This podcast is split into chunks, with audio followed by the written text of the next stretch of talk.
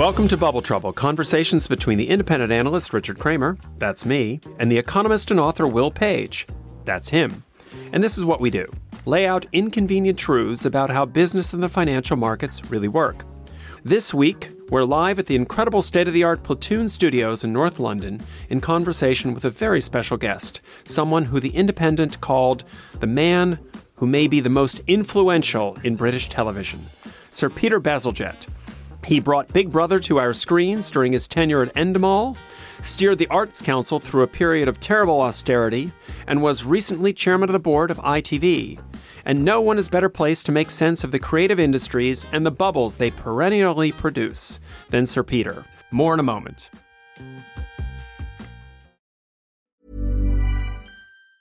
Hi, I'm Daniel, founder of Pretty Litter. Did you know cats tend to hide symptoms of sickness and pain? I learned this the hard way after losing my cat, Gingy. So I created Pretty Litter, a health monitoring litter that helps detect early signs of illness by changing colors, saving you money and potentially your cat's life. Pretty Litter is veterinarian developed, and it's the easiest way to keep tabs on your fur baby's health right at home. Go to prettylitter.com and use code ACAST for 20% off your first order and a free cat toy. Terms and conditions apply. See site for details. Hiring for your small business? If you're not looking for professionals on LinkedIn, you're looking in the wrong place. That's like looking for your car keys in a fish tank.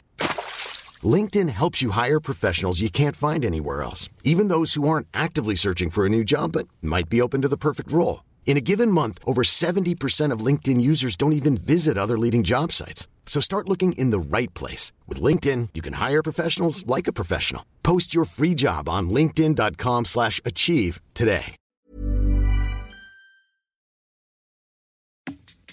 So, Peter, before I ask you to introduce yourself, I would just like to introduce how I discovered you. 2007, I was at some panel by the Work Forum, I think, and there's a bunch of people talking about commercials and the influence of advertising. And you were on stage and you explained to us why a gorilla miming a Phil Collins song coming in the air tonight could sell Cadbury's milk chocolate. And for me, it was like a penny dropping moment. Up until that day, I just didn't understand advertising. I probably didn't understand the creative industries. But the way you illuminated me into why gorillas playing drums to Phil Collins can sell chocolates, I'll never forget that day. So, given that was my first year in London, I want to thank you for the 15 years of inspiration since. But please just take a minute to introduce to our audience, which is very global in nature, you know, who you are, what your current work is, and where people can follow your work as well. Thank you, Will, and thanks for the introduction. I want to let you into a little secret after all these years. It was actually a person in a gorilla costume. It wasn't a real gorilla playing the drums. Fake news. Oh, Spreading So look at the misinformation. all those years. Drumming misinformation, He even. looks like a four-year-old who's been had his sweets taken away. Uh, but Father Christmas is still true, right? Oh no, of Yeah. course no. Father Christmas. Well, we won't go into that. that. There's a dark secret there too. Okay. So you asked me. Yes. Well, you gave me a very kind introduction. And you quoted the Independent newspaper. By contrast, the Daily Mail once called me one of 10 worst Britons. High praise. Yes, I no, I've never been more There's- gratified. Inverse relationship to their criticism. At the moment, you talked about what I have done. At the moment, I co-chair something called the Creative Industries Council, which is a sort of joint body of the whole creative industry sector and the government trying to create good policies for growing the sector. Hmm. That covers all the sectors of the mm-hmm. creative industries. We might talk about that. I also sit on the board of the Department of Education. I chair the Royal College of Art, which is a very ah, exciting place, fantastic. absolutely pulsing with Createch, which we might talk about. I don't know. And I also sit on the board of a couple of commercial companies. I chair an e-commerce retailer called Lovecrafts, and I sit on the board of a travel insurance company called Saga. And I can't think of anything else right now. Well, maybe just to, you know, chair a book prize. It's called the Baillie Gifford Prize, ah. and we've been going for 25 years. And so we're going to do this in a month's time. We've just announced the shortlist. Go and look up Baillie Gifford. Look up our site on Twitter. We've just got the shortlist of the six best non-fiction books of the last 25 years. Wow. And there'll be one winner. Of the last 25 years. Yes, some brilliant books. It's a really interesting list, and it includes One, Two, Three, Four by Craig Brown, a really revolutionary biography of the Beatles, and Empire of Pain by Patrick Radden O'Keefe, an amazing, astonishing book about the opioid crisis in America. It is Yeah. about the Sacklers and, it- opioid crisis. And it won two years ago, and it's an astonishingly brilliant book. So we had Dan McCrum from the FT on Bubble Trouble talking about his experience as a journalist covering Wirecard. And I read his book as well, which was brilliant. His experiences with Wirecard, with him being traced and around the world and followed and bugged and everything, was amazing. Yes. But the amazing thing about that book that Patrick Keefe wrote about the Sackler family is that they poisoned America not once but twice. The first third of the book isn't even about the opioid crisis. Hmm. It's about the father and the grandfather. Indeed. They're a family of male psycho- sociopaths, sociopaths, I should say, who did what when they what they did for opioids. They did it for Librium and Valium Yes. and they hooked with Oh. pernicious advertising. They hooked the housewives of America, as they were then known. They wouldn't be flattered to be called that today, on Librium and Valium, and called it the housewife's friend, and mm. said it wasn't addictive. Mm. So, and, and was- they did that, and then they went on. The next generation went on to do the op- opioid crisis. So it's an astonishing family and a, an amazing story. And before I let Will loose to talk about television production, creative industries, distribution, how do you feel about the arts sector being hooked on the Sacklers' money? well, so it's de-hooking itself of It the is. Sacklers' Some money. are and some are not. Nearly all have now. It's a significant point that in the now, I think, 9 to 10 billion settlement in America, part of it is that any organisation, it's written into the agreement, any organisation that had Sackler money can now take the name down, and that's written into the agreement. And yes, y- you know, we've had to look at ourselves in the mirror. For instance, the Royal College of Art, where I'm the chair of council, has a Sackler building, hmm. and we have agreed with them that we're taking the name down. But I made a point of saying it must stay on the wall who the donors to the building are, including the name of the Sackler. It's not the naming rights, because you should always be clear where your money's come from. Hmm. And you can't rewrite history. Hmm. So you've got to be clear on it. But the naming rights is something quite different, and that's ended. Well, just quickly to wrap up on the Sacklers, the six part drama with Michael Keaton documenting the opioid crisis. I think when you watch episode four of that, you go into depression. It's Yep. so heartbreaking what happened in that story. Do- Do- dope do- sick. Dope yeah? Sick, yeah. Yeah. And it's a very fine series. And Michael Keaton is absolutely brilliant So- in it. Yeah, I don't think you came off the set after making that. I think you would take three months to recover from filming that show. It's just, he threw his life at the role. Wow, from Sacklers to this podcast, and the podcast is called Bubble Trouble. We're interested in irrational behaviour, how people get overexcited at times, how we go from swings, the boy who cried wolf, we always seem to blow up bubbles that blow up in our faces. And I wanted to wrap the first question around this term that we invented on this podcast called hyper competition. That is, when is the point where you have so much choice that the quality goes down? Is there too much choice out there? And we'll come to that in a second. But when we have hits in a world of infinite choice, how do those hits continue to resonate with the audience? Let's unpack this into two stages. Firstly, I want to ask you about hits, and then I want to ask you about choice. How do hits happen, and do we have too much choice? Now, you've had hits in the past. You've had Big Brother. You've had Changing Rooms, Ready, Steady, Cook. I'd be interested for you to hear you just begin by reflecting those hits of the past, how they happened, were they long planned out processes or were they on spur of the moment moments of inspiration? But in particular, would those hits happen today? Like, how would Big Brother work in a TikTok generation? Can you sort of go back in time but bring it back to the present for us? Yes, uh, you've got a couple of hours, haven't you? We've got sleeping bags in the studio here. That's excellent. And hot chocolate, I do demand. That's in the contract. hot chocolate. Look, in my case, I have had been lucky enough to have several television hits, and a Big Brother actually imported. So we'll put that on mm-hmm. one side for a moment. Mm-hmm. Somebody else actually invented that, but I, I hope I helped make it popular. Several ingredients. In the case of TV, there tend in those days, and there still are people called commissioners, and they are the guys who have the money because they're working for BBC, ITV, Netflix, Amazon, Apple, Disney Plus. And how do they going to deploy their money? And if they're at their best, those commissioners are what I call cool hunters, and they have the ability to stick their nose to the wind and smell not the coffee, the zeitgeist, and think this is what's ha- bubbling under at the moment. This mm-hmm. is what people are interested in. This is going to be the next thing. This is not in terms of something specific, just themes. So, a couple of television hits. You know, there was a very clever guy called Michael Jackson who used to run BBC Two years ago. And he said to me things like, I think we ought to have a food entertainment show in the afternoon. Can you think of something? And that's when I would go away and come up with something that may seem obvious in retrospect. But this particular show, Ready Steady Cook, had two chefs on it cooking in 20 minutes, ingredients, uh, you know, in a bag they hadn't seen in advance. And it just sort of took off like a train. And it sold around the world. The first place I saw it was in the States. It got written into a script of Friends. It became rather cool in New York on the Mm. Food Network.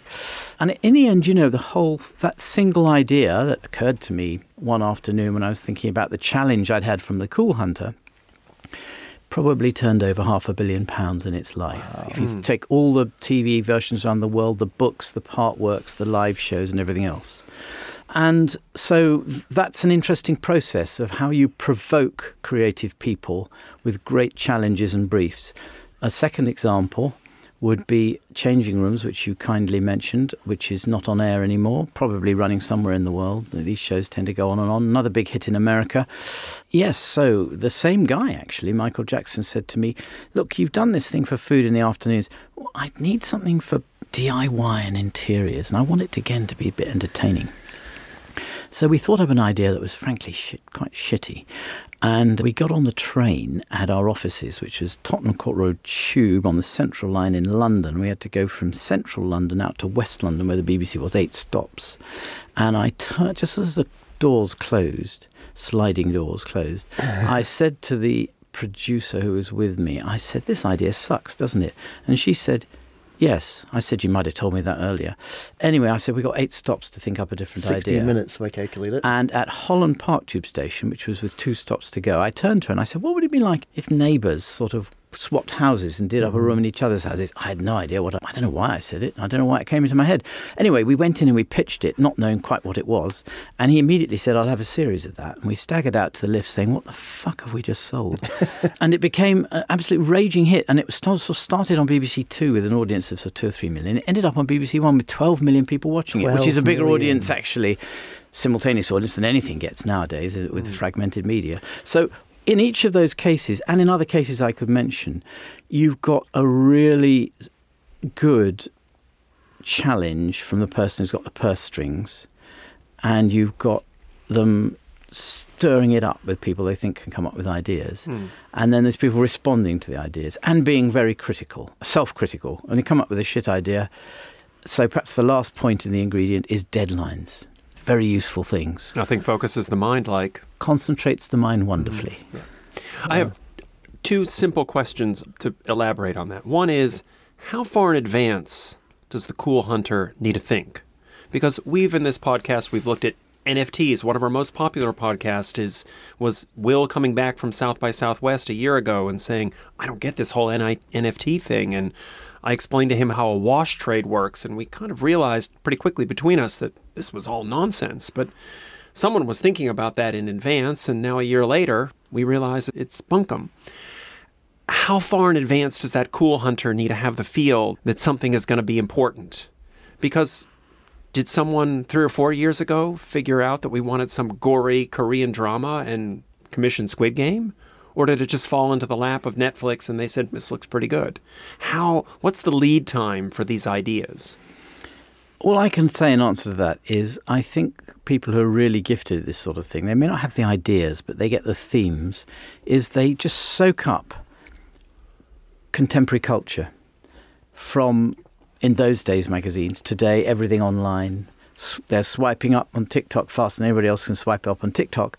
They're soaking it all in and just somehow processing the cultural mm, essence of it and thinking we've got to have something on that we've got to have something on that. that's exciting people and very often they're if they're looking at it, they're catching it very early so i can't say it's three years ahead or four years ahead or six months ahead it's just there it's floating hmm. and they grab it And I guess one other question I wanted to ask before I toss it back over to Will is I was just discussing this with a colleague today.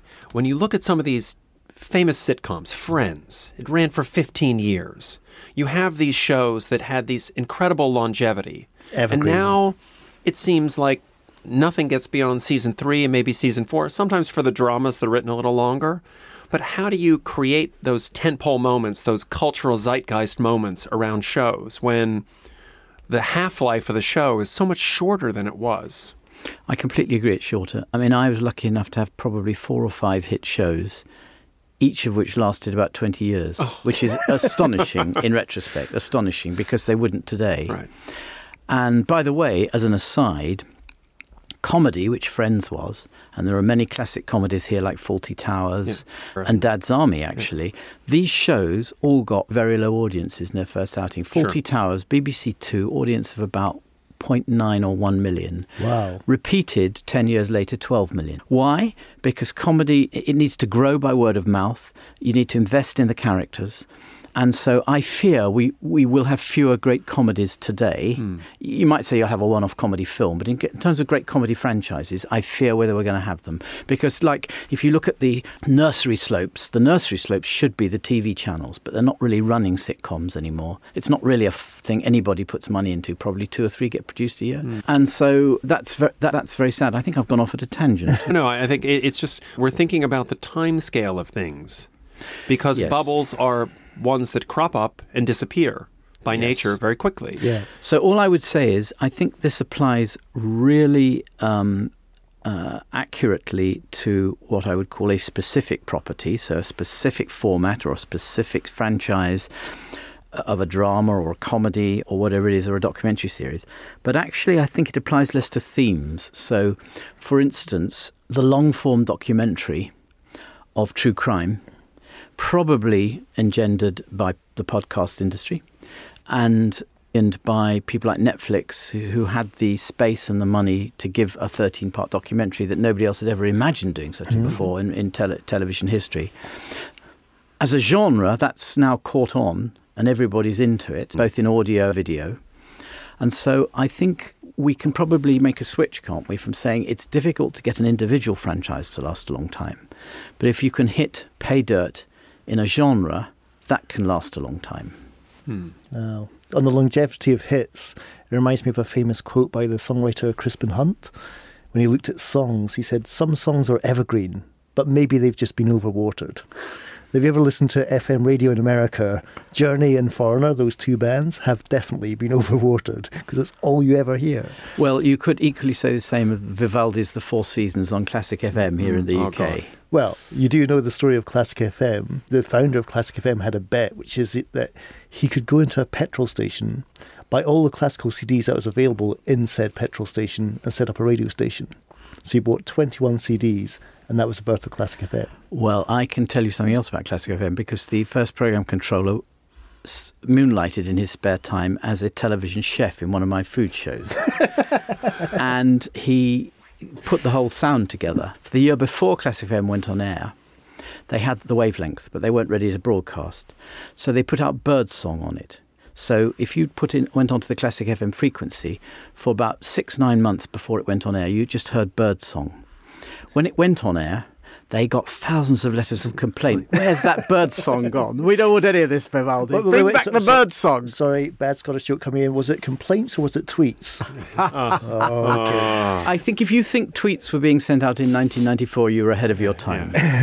Now, I want to move on to the subject of choice, but just going back to that, that, that description of the hits that you've had, one word you didn't mention when you looked at the ingredients of a hit was data or data science.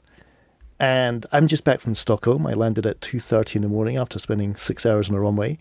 But I got home, but it was interesting to speak to all the record labels in Stockholm. Obviously a first mover country with a first mover advantage in many forms of media, bundling all newspapers now into one single price now. It's a very interesting country. They're giving up on data science. They just believe it's an echo chamber. Like data science is great, understanding what happened. It doesn't tell you what's happening. You didn't use much data science in Ready Steady Cook, did you? I used quite a lot of audience research, which is a form of data, and I'll explain how. Look, the idea that data can give you a hit is answered very simply in the phrase snakes on a plane. I don't need to say any more. You know the story. Hmm. No, please. I've always wanted to watch the movie Snakes on a Plane, and I just can't guess what the plot is about. Precisely so. Precisely so.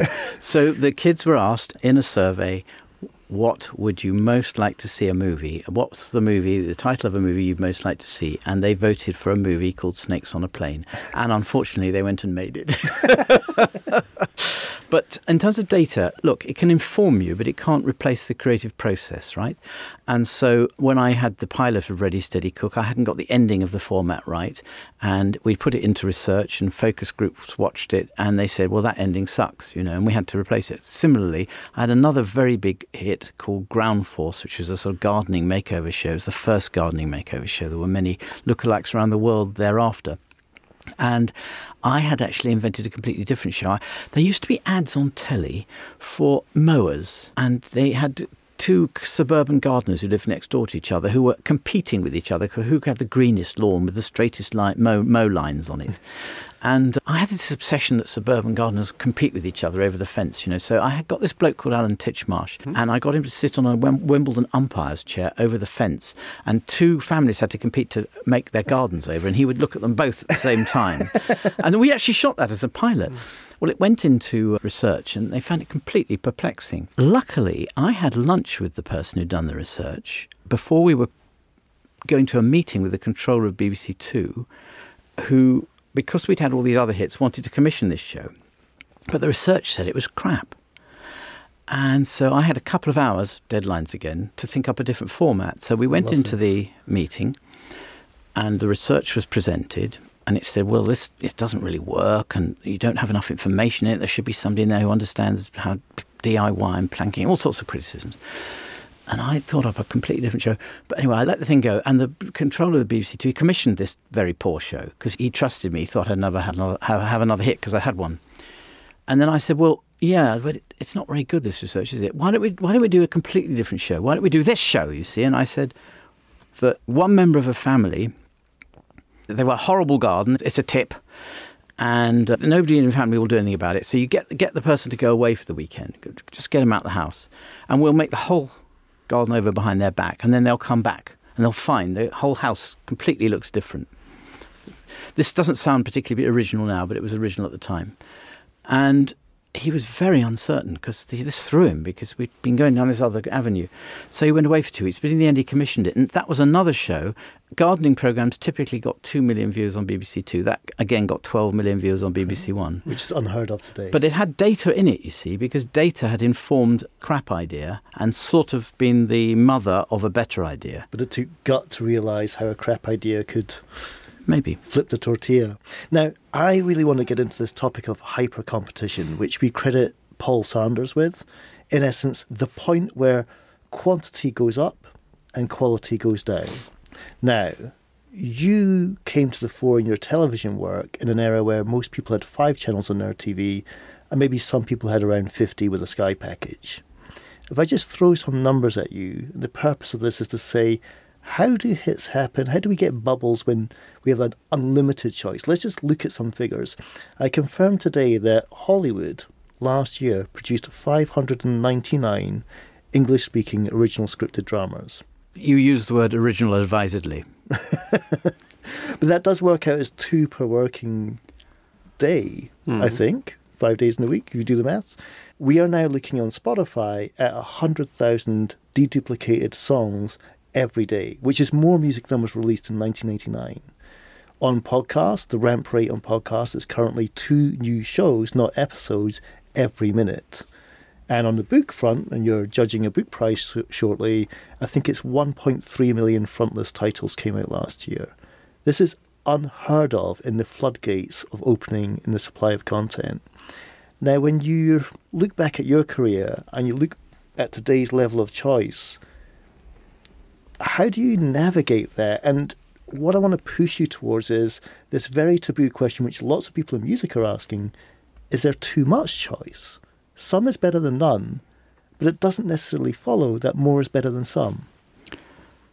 Yes, well, to start at the end of your question, so what's the alternative? Let's have a government ministry for forbidding choice. Well, we're having and this- saying that we're going to put a limit on the number of songs anybody can load ha- on to ha- Spotify this year. We're having if music matters because it gets there first. This is a debate we're having. Should you have sleep music on Spotify? There's a story on Twitter today about a sleep music white noise playlist which lasts two minutes and twelve seconds, has had over a billion streams. A billion streams. So, but the point is, you cannot. I hope you nobody would ever consider restricting output or creativity. And the but great do we need filters? Well, hang on, we'll come to that. And the great democratization of the digital era that we're, let's remember, only about 15 years into. Mm-hmm. So we don't really understand it yet. That's the truth of it. We don't really know where it's going. We don't really understand it or what its possibility is. It has an amazing de- democratization and ability for anybody to distribute in a wonderful way. But listen, there's a gold standard in here. It's called word of mouth. It worked in the old days and it works today. Now, you mm-hmm. can have really sophisticated marketing techniques today, and you can know how to market stuff brilliantly online, and you can create communities around your content if you're very clever at using social media and so on. But you can't put lipstick on a pig. and the point is that something really good or something that has something will spread by word of mouth. And that's why you still have Ed Sheeran and Adele in the era you're talking about. Yeah. Well, I can build that point out a little further. I was hosting a panel of ILMC, which is the International Live Music Conference, the biggest gathering of sweaty, fading grey rock t shirts and odour problems you've ever seen. All the promoters of the world come to it. But my panel was about the success of stadiums and festivals, which dominate live music now. We offer more choice on streaming, we want more hits when we go to shows. And I was very honoured to have Marty Diamond, who's the agent for Coldplay and Ed Sheeran, on the panel. And he said something which is, I've given up on these streaming stats. They mean nothing. You can tell me that you're doing 10 million, 20 million, 50 million streams a month, a week, a day, but you can't sell out a pub. So that doesn't matter. So what he's now looking at, you said word of mouth, is he's looking at comments on the YouTube as a ratio of how many views on the YouTube. So how many people watched a clip on YouTube and felt compelled to comment is the figure that he's looking for. That's a really interesting piece of data, and I completely agree with him. I hope he's looking at the positive comments, not the negative ones, because when I said word of mouth, it can work both ways. Well, I, I worked with the artist Yebba, Abby Backwards, for many years, and uh, she always used to say, I value the comments on YouTube more than the royalties from Spotify. I thought that was incredibly telling about where artists has gone in recent years as well. Last question before the break. Anyone who comes on our show has a book. We should talk about the book. You have a fantastic book which influenced my book, The Empathy Instinct. I would love it if you could talk quickly about the book, but especially about that wonderful chapter or box that was in the book where you talked about how children at a very young age share empathy in terms of their emotions. So, The Empathy Instinct was written really because MRI scanners can now pretty well define how the brain functions. As we learn about how the human brain works, how empathy works, why people have it, why they don't have it, why autistic people have less of it in some respects, and why society functions or doesn't function, what the glue is, I wrote the book because I was interested in what it meant about childcare, what it meant about education, what it meant about the digital era. I call it the digital dystopia, what it meant about the judicial system, what it meant about why we put money into arts and culture, public money into arts and culture, because storytelling is the act of empathy, and all sorts of different themes like that. But to come to the specific thing, perhaps I'll start by saying one in four of the people in a British prison are ch- people who are children in care. One in four, 25%. Why is that? Because they didn't get the start in life. Why didn't get the start in life? Because they didn't have at least one parent looking them in the eye, connecting with them, and helping their lovely neuroplastic brains develop in the right way, connecting with others. So, what are those stages? Well, the first stage is called emotional contagion, where a very, very mm-hmm. young baby will cry because they hear another baby cry. The next stage is where they're aware of other people. It isn't just all about them. But at that stage, they might, if a child's crying, they might take that crying child to their mother rather than that child's mother because it's all Wow. about still all about them. Then they can um, go to higher stages of empathy, which is understanding another point, a person's point of view, and the ultimate position on empathy is that you can put yourself in other people's shoes. Why do you feel nervous when you see somebody on a tightrope? You're not on the tightrope. Why would you feel nervous? Observed by Adam Smith originally, Wow. as well as by others. Theodore, somebody called Theodore Lipps, a German philosopher who came up with the phrase empathy from Greek words. Why do you feel nervous? You have this ability to put yourself in other people's shoes. It's part of the human condition. And if you can put yourself in other people's shoes and feel sympathy for them, then that's something. And then uh, empathy is part of the problem, part of the solution. We are empathetic to people specifically empathetic to people within our own tribe who look like us, who come from, who speak our same language, have the same colour skin. So empathy, actually, in that sense, is at the basis of racism. It's tribalism is at the base of racism, and we are naturally racist. We learn through education and culture to be less racist, and that makes a juster society. You rely on arts and culture and education in order to do that. Part of the problem, but also part of the solution, because the empathy which you can feel for somebody outside your tribe here the classic story is the story of the Good Samaritan in the New Testament. That's why the, New, the Old Testament is all about tribal warfare. The New Testament has this extraordinary revolutionary story in it where somebody is mugged by the side of a road and people in his own tribe walk straight past him, but somebody from a different tribe stops to help that person. Utterly revolutionary philosophy, but the essence of empathy is there. That is the most positive empathy. That's what the book's about. Fantastic. We're having a fascinating discussion about empathy, content, quality choice, and how little relevance all this data science nonsense really has for mm-hmm. what moves us as people. With one of the leading lights of the UK creative sector, Sir Peter Bazalgette. So we'll be back in a moment with part two of Bubble Trouble.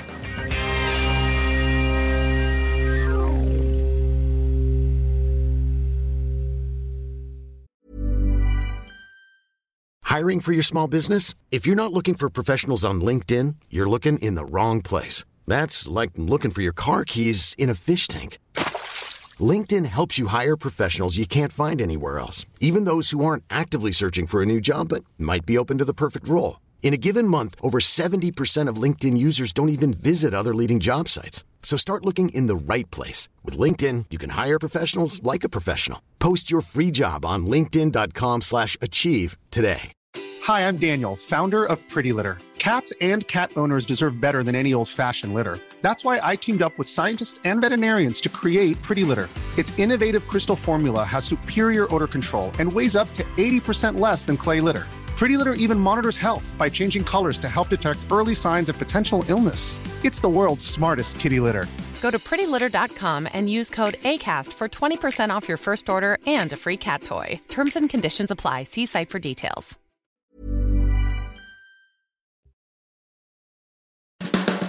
Welcome back to Bubble Trouble. Something Sir Peter has just said has sparked off one of my very favorite books, Alison Gopnik's The Philosophical Baby, which is fundamentally about how infants are different people than we are because they have unfettered access to the right side of their brain.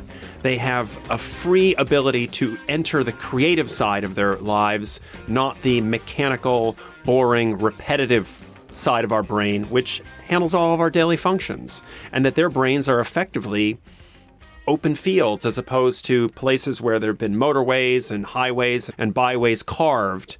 And a lot of routines have ruined our ability to be open to the world. And I'm not sure where I'm going with this other than to say I completely it completely resonates with me as the parent of twins when one would cry the other would absolutely cry I liken the experience of having twins to getting punched in the face and kicked in the balls at the same time because you had to figure out which you were going to protect.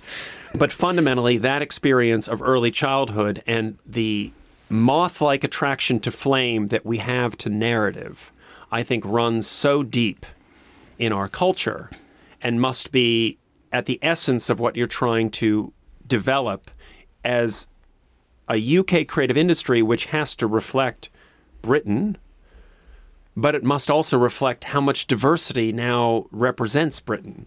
So you just mentioned kids and narrative. You know, one in four of the people in prison were kids in care. I mentioned that earlier. The bedtime story. Oh. Completely basic thing in our civilization. If you don't get that, if you don't get that quite, the only problem with me as a bedtime story reader is I used to go to sleep rather than my son. he used to have to prod me because I would Oh, be no. working all day and I used to go fast asleep. But I woke up at three o'clock this morning for some reason I don't know. So I put on BBC World Service and they had an hour long interview with Michael Rosen, Wonderful. brilliant kids author, ah. the author of The Bear Hunt. You know, we're going to catch a big one. We're and he was just on a bear talking. yeah. He was just talking about his philosophy and how he can think his way into children's heads to make great stories for them, a lot of which is repetition. And there, I just want to mention this brilliant kids series, which is still popular around the world, called Teletubbies. Mm-hmm. And that has a fundamentally brilliant thing in it because Anne Wood, who ran the business, understands kids. When they show a little, for the Teletubbies go, all their funny noises, and then they watch a little film. They'll watch a two minute film on, say, making bread. Okay, it's a two minute film, making bread. So you've seen the film. An adult would say, right, we've seen that. Now what next? No, they come back to the Teletubbies and they say, again, again. and so they bloody well run the film again, yeah. which nobody would ever dare do in television before. Run the same thing twice. Uh, uh, but that's what kids want. They love it. The repetition is brilliant for them. That's how they make sense of the world. Well, also the narrative. So, one of my signal moments understanding the power of narrative was I lived a year in Asia with my kids about 10, 15 years ago, and I got to know one of the guys who was a global marketing head for Lego. And Lego used to have these little product videos about all of their new variants of Ninjago or whatever superhero Lego version they were doing. And they used to produce them in a hundred languages. And then they realized we just take the language away and just show the video. Wow. And the kids understood the video without any language. They understood the narrative, they understood the story that was embedded in these brilliant toys. And they didn't need someone narrating it for them. They could make their own narration. And by adding the narration, they became much more engaged with the story than they ever would if someone had given them the storyline of Lego's latest Harry Potter toy. So the power of stories and the way we relate to them and how it's how it makes sense.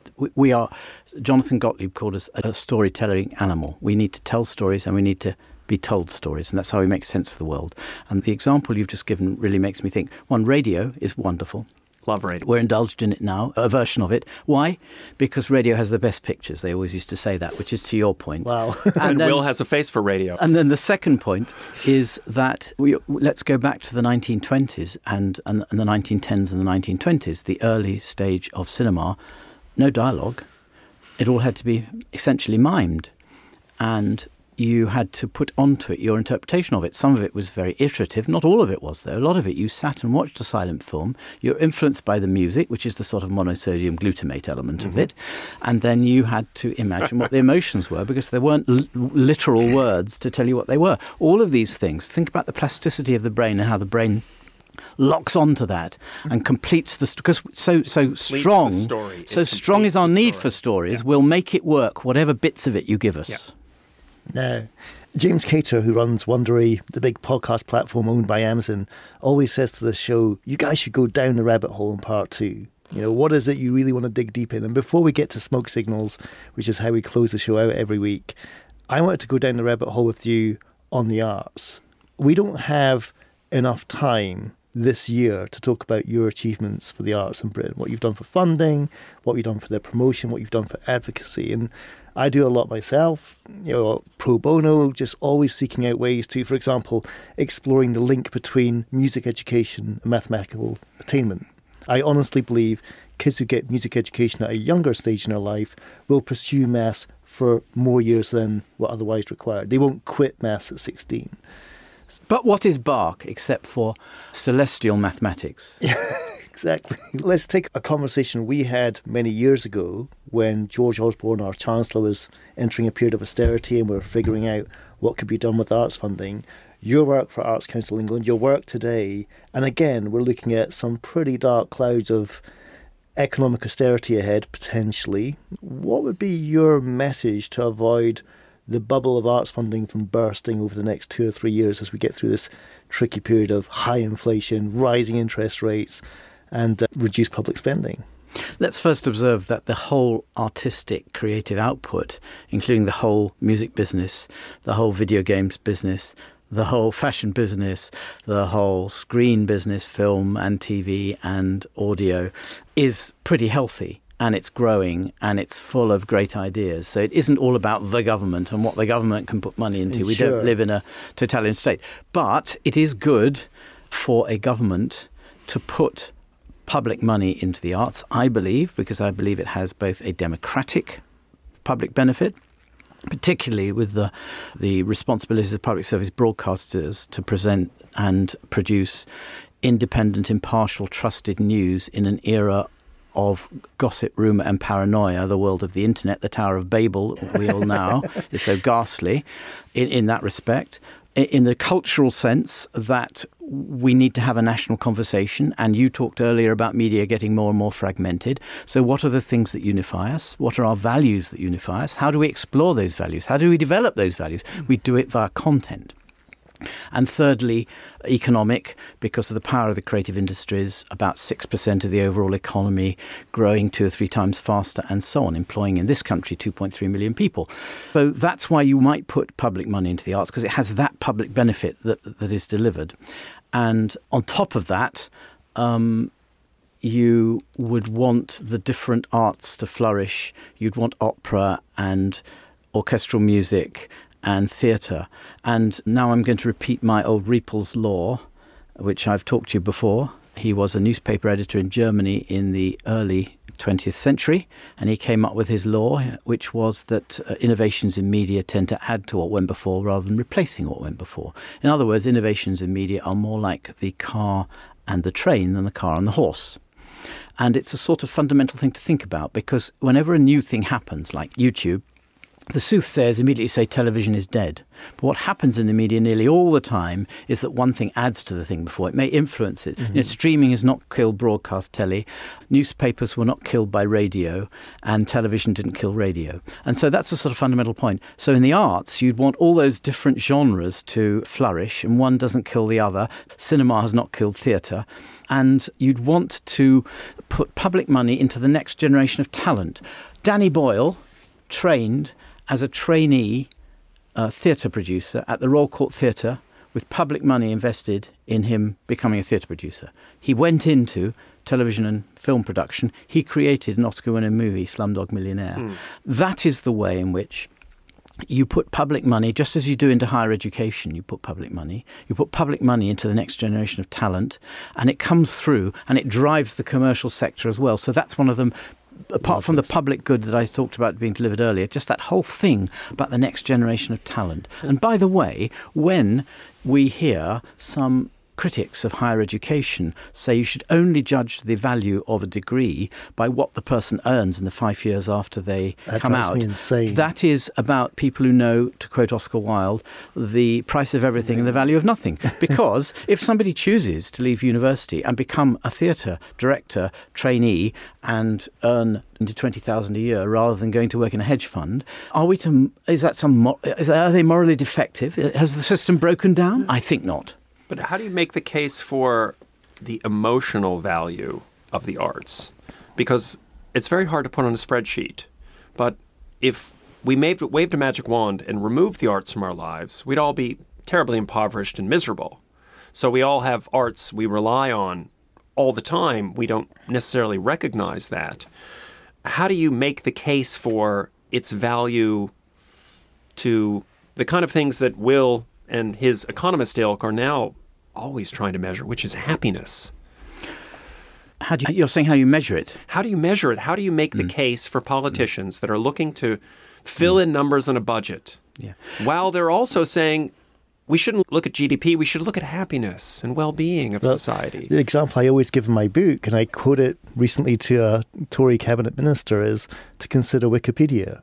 The sum of all the world's knowledge, it does no environmental damage, and it adds zero to gross domestic product to which you can immediately think of many things which are not the sum of all the world's knowledge, do terrible environmental damage, and add lots to gross domestic product, and that's the problem you're trying to solve. I think when we look at the role for the state in the arts, we miss that trick is what matters most is measured least. So I think if you tried to measure happiness as you measure GDP, you deserve to have your head examined. Ask it. That's over there for the economists. Don't look at me. Look at all those economists trying to measure that these um, days. Um, yes, there's. Well, didn't David Cameron have a good line about we want to measure happiness and there's lies, damn lies, and happiness statistics. Don't ask a dour, pessimistic Scottish economist about happiness. That's just out of my forte. but to your point, though, and it's a really good one. You know, I was very moved, and it was. It's just in my memory. A particular play produced the Kiln Theatre when I was chair of Arts Council, which is a theatre that has public money in it. And it's called Red Velvet.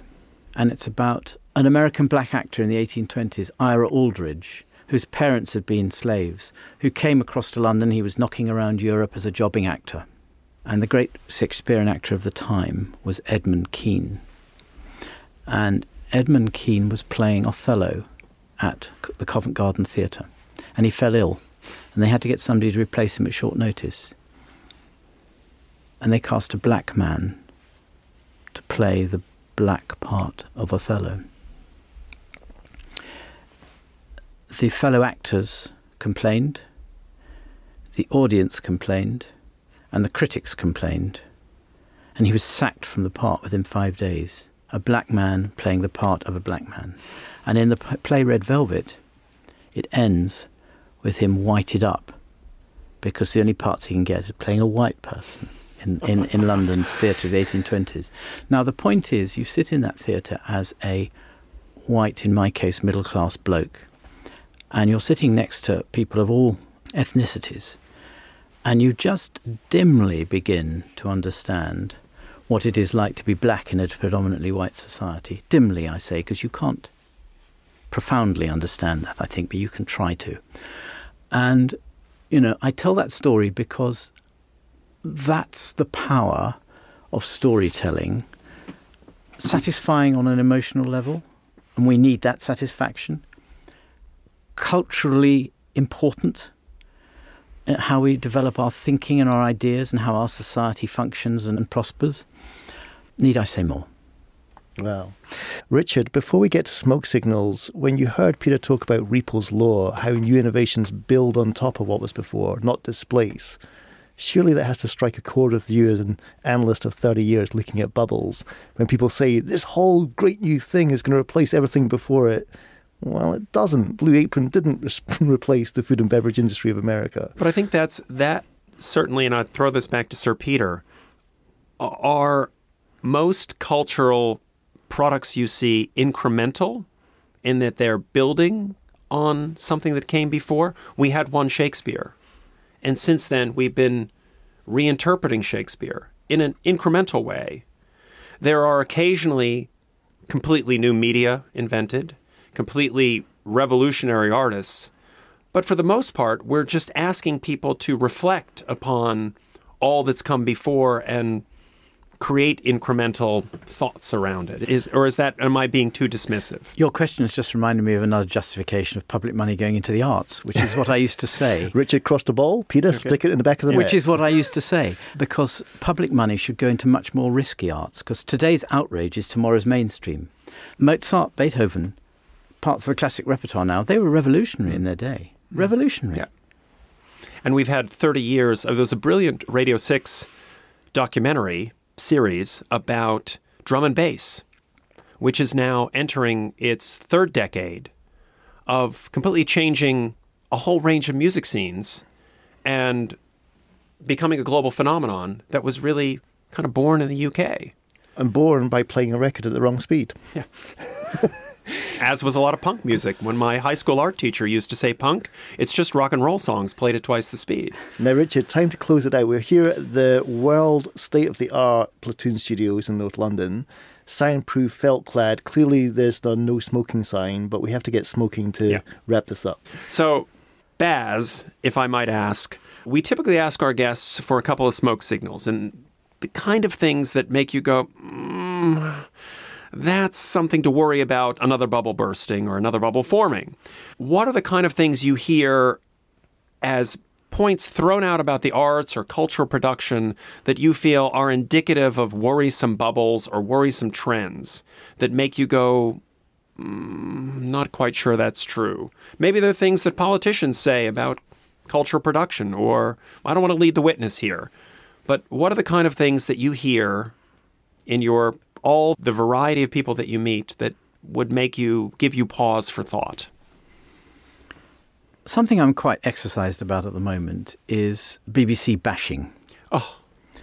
Because we have an extraordinary asset. I'm not saying it's always brilliantly run or it's always right, but we have an extraordinary asset that there should be such a thing as a government that puts public money into an organisation whose remit is to hold it to account publicly via media seems to me to be the most sophisticated definition of a liberal democracy. And the drip of undermining it and saying it's rubbish and saying it's awful, as I hear from so many people in both houses of parliament in this country, really upsets me.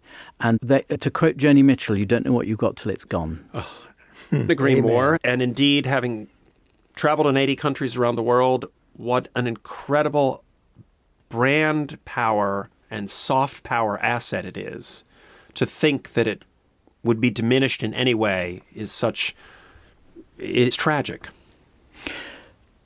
The international brand of UK PLC is lower than it's been for 30 or 40 years because of the madness of our politics in the last 12 months, because of our struggles post Brexit. Whether you're pro or anti Brexit, it's still, we've had our struggles as a result. And our soft power, our cultural output, of which the most extraordinary is the BBC. Mm. In fact, if I was to say British cultural output in one phrase, it would be the BBC and Shakespeare. It would be hmm. those two things. Is the greatest thing we have to try and restore our reputation around the world. And if we don't restore our reputation around around the world, we won't have the economic trade and healthy trade that we want flows from from a cultural power. And I uh, always say that the notion that you have this on our doorstep a market of 350 million people where kids wake up in Malmo or Milan or Marseille and thanks to 50 years of the Beatles, the Rolling Stones, Radiohead and so forth, they want to wake up and come to London. All those teenage kids, they dream of coming to the freest capital of music and culture in the world, and that's London, the biggest city in Europe. And the idea that we've somehow blocked them from coming or made it more difficult for them to come won't stop them from coming, but it's equally tragic in my view. You talked about 12 months of slightly surreal politics. Go back 12 years with David Cameron. He was a prime minister who got it. I used to always write a speech for him, which was that Britain was one in three music exporters in the world, the other two being America and Sweden. One in three of gaming exporters in the world, the other two being America and Canada. And one in three of TV exporters in the world, the other one being America and, can you guess the third? Holland, I think. Correcto mundo, thanks to a company called Endemol, which I think takes this podcast full circle. So, Baz, I heard you first in 2007 explain to me why a gorilla, which may have been a real human after all, but a gorilla playing drums to Phil Collins could sell Cadbury's milk chocolate. And it's been 15 years of inspiration ever since. And to share stages with you has been an honour. But to create a podcast, an evergreen podcast that can be listened to again and again, just means the world. I want to thank you so much for coming to the Apple Platoon Studios here in North London to record this podcast. Thank you for inviting me. Blessings on both your heads. thank you so much. Thank you. A very special thanks to Oliver Blois and Stella Massonet at Platoon Studios in London. If you're new to Bubble Trouble, we hope you'll follow the show wherever you listen to podcasts. Bubble Trouble is produced by Eric Newsom, Jesse Baker, and Julia Nat at Magnificent Noise. You can learn more at bubbletroublepodcast.com. Will Page and I will see you next time.